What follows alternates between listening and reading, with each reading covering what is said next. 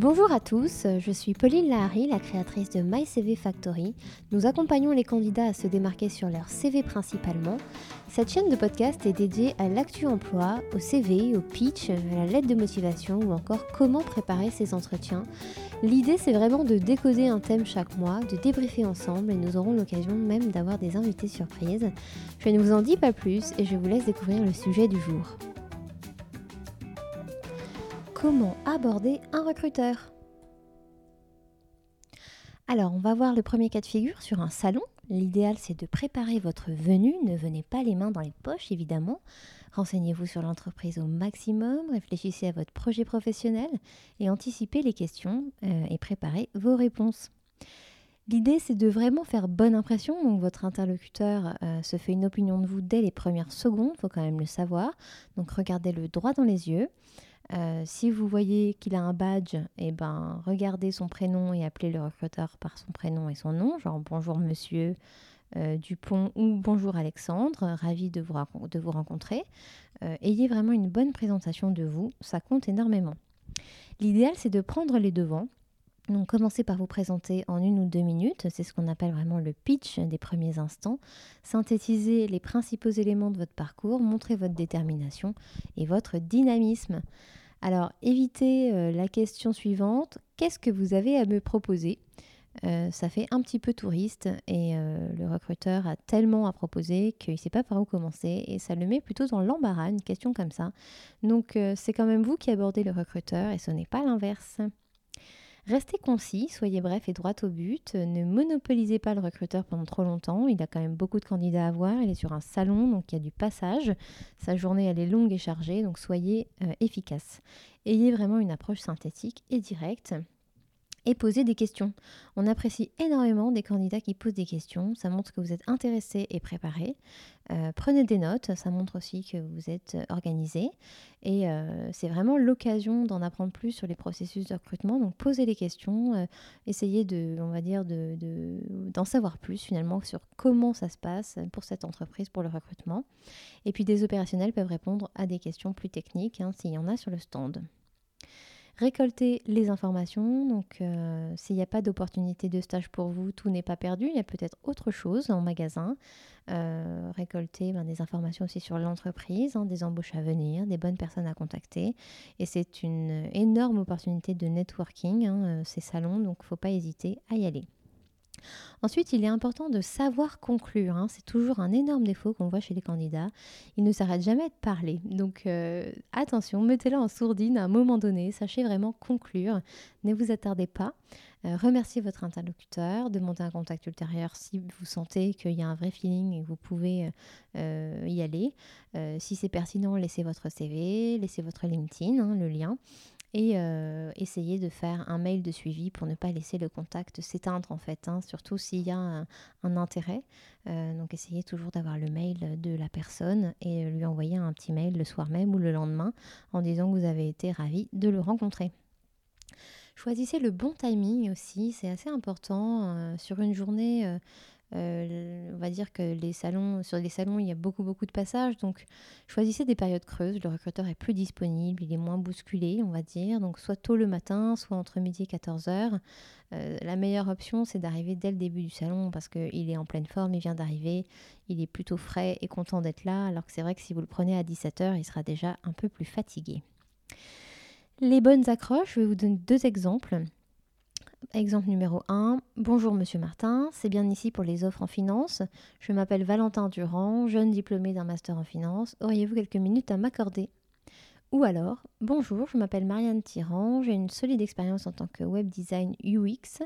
Je pense que nous pouvons faire du bon travail, vous et moi, sur vos projets e-commerce. Auriez-vous quelques instants à m'accorder? Donc là, en fait, euh, vous euh, donnez un petit peu le, ton hein, sur qui vous êtes, ce que vous pouvez apporter à quelqu'un et le, on va dire le thème que vous allez aborder, que ce soit le web design ou le master en finance.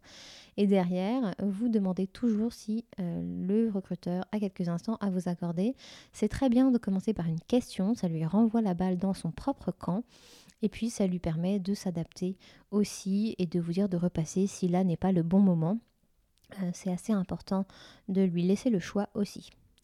Ensuite, comment aborder un recruteur sur les réseaux sociaux, par exemple, sur LinkedIn, qui est le réseau social, on va dire, de choix pour aborder un recruteur? Assurez-vous d'abord d'avoir un profil complet et à jour, c'est assez important. Alors, plusieurs manières de rentrer en contact. Envoyer un email hein, qui est limité à 5 personnes hors de votre réseau par mois pour les utilisateurs non payants. Euh, donc, c'est toujours intéressant. Présentez-vous brièvement expliquer ce que vous cherchez, soit c'est une réponse à une offre, soit c'est une candidature spontanée, ça peut être euh, une recherche d'information tout simplement, ou une recherche de discussion, de pour déclencher un déjeuner ou une rencontre, et laissez vos coordonnées. Envoyer un message à un membre du même groupe, ça peut être intéressant aussi. Hein, euh, c'est gratuit dans la limite de 15 messages par mois. Et une accroche toute trouvée euh, que vous allez évidemment euh, essayer de, dire à tout le monde. Hein. Vous n'allez pas non plus varier les accroches toutes les 5 minutes. Vous allez perdre beaucoup de temps et c'est pas forcément hyper utile. et puis consultez la liste des membres de chaque groupe auquel vous appartenez. Cliquez sur l'enveloppe à droite du nom et là vous allez pouvoir lui envoyer un petit mail. Ensuite, euh, une bonne façon de faire, c'est se faire présenter, se faire introduire en fait par quelqu'un de votre réseau qui connaît la bonne personne qui vous intéresse. Donc pour rentrer, c'est vraiment pour entrer en contact avec des relations de second degré que vous n'avez pas encore. Donc c'est une relation d'une relation. Donc vous pouvez demander à votre contact en commande de vous mettre en relation. Ensuite, vous pouvez commenter les publications des recruteurs. Donc, ça peut être une offre d'emploi ou de stage ou un article publié sur LinkedIn Pulse. En voyant votre commentaire, le recruteur peut décider de jeter un coup d'œil à votre profil et ça peut être intéressant. Les conseils à retenir sur ce sujet, c'est évidemment de veiller à contacter la bonne personne. C'est toujours intéressant euh, de bien cibler. Éviter les approches trop directes et le ton doit être formel mais pas trop prétentieux et rester évidemment toujours professionnel. Twitter, on peut en parler un tout petit peu. Assurez-vous d'avoir une timeline professionnelle avant de contacter un recruteur. Est-ce que vos tweets concernent votre secteur? Avez-vous tweeté des infos intéressantes relatives au secteur? En fait, il faut que votre Twitter soit quand même professionnel et doit être en lien avec le secteur que vous visez. C'est toujours mieux. Éviter, euh, les opinions politiques, les messages trop personnels, évidemment. L'idéal, c'est que si vous souhaitez postuler via Twitter ou utiliser Twitter comme un outil de recherche de stage, euh, vraiment bannissez tout, euh, tout tweet personnel. Quoi, hein. Soyez vraiment pro jusqu'au bout. soyez bref, efficace, droit au but toujours et évitez les formalités sans pour autant tomber dans la familiarité. Euh, sur Twitter, répondez aux demandes existantes, euh, effectuez des recherches sur vos mots-clés avec le hashtag stage par exemple. Euh, ça peut être stage en marketing ou offre stage finance et vous allez tomber sur tous les tweets liés à ces mots-clés-là. Ça peut être intéressant de faire une recherche comme ça. Et puis rentrer en contact ensuite avec les recruteurs pour évaluer leurs besoins et les offres potentielles sur Twitter. vous pouvez aussi les, on va dire, les apostropher sur Twitter, les mentionner, euh, comme ça ils ont une notification et ils peuvent venir découvrir votre profil. La meilleure méthode, évidemment, c'est un contact direct suivi d'un message privé sur Twitter. Twitter, c'est aussi l'occasion d'en apprendre un peu plus sur l'entreprise ou sur une offre, hein, puisque vous voyez l'ensemble du, feed de l'entreprise et c'est toujours intéressant. C'est une bonne entrée en matière si vous cherchez un poste euh, qui repose surtout sur le digital.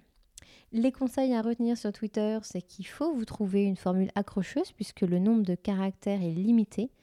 Euh, glisser un lien euh, vers votre profil. Utilisez un lien par exemple bit.ly pour raccourcir l'URL et suivre le, le nombre de clics sur votre lien. Ça c'est important. Et essayez de contacter les personnes identifiées comme recruteuses évidemment.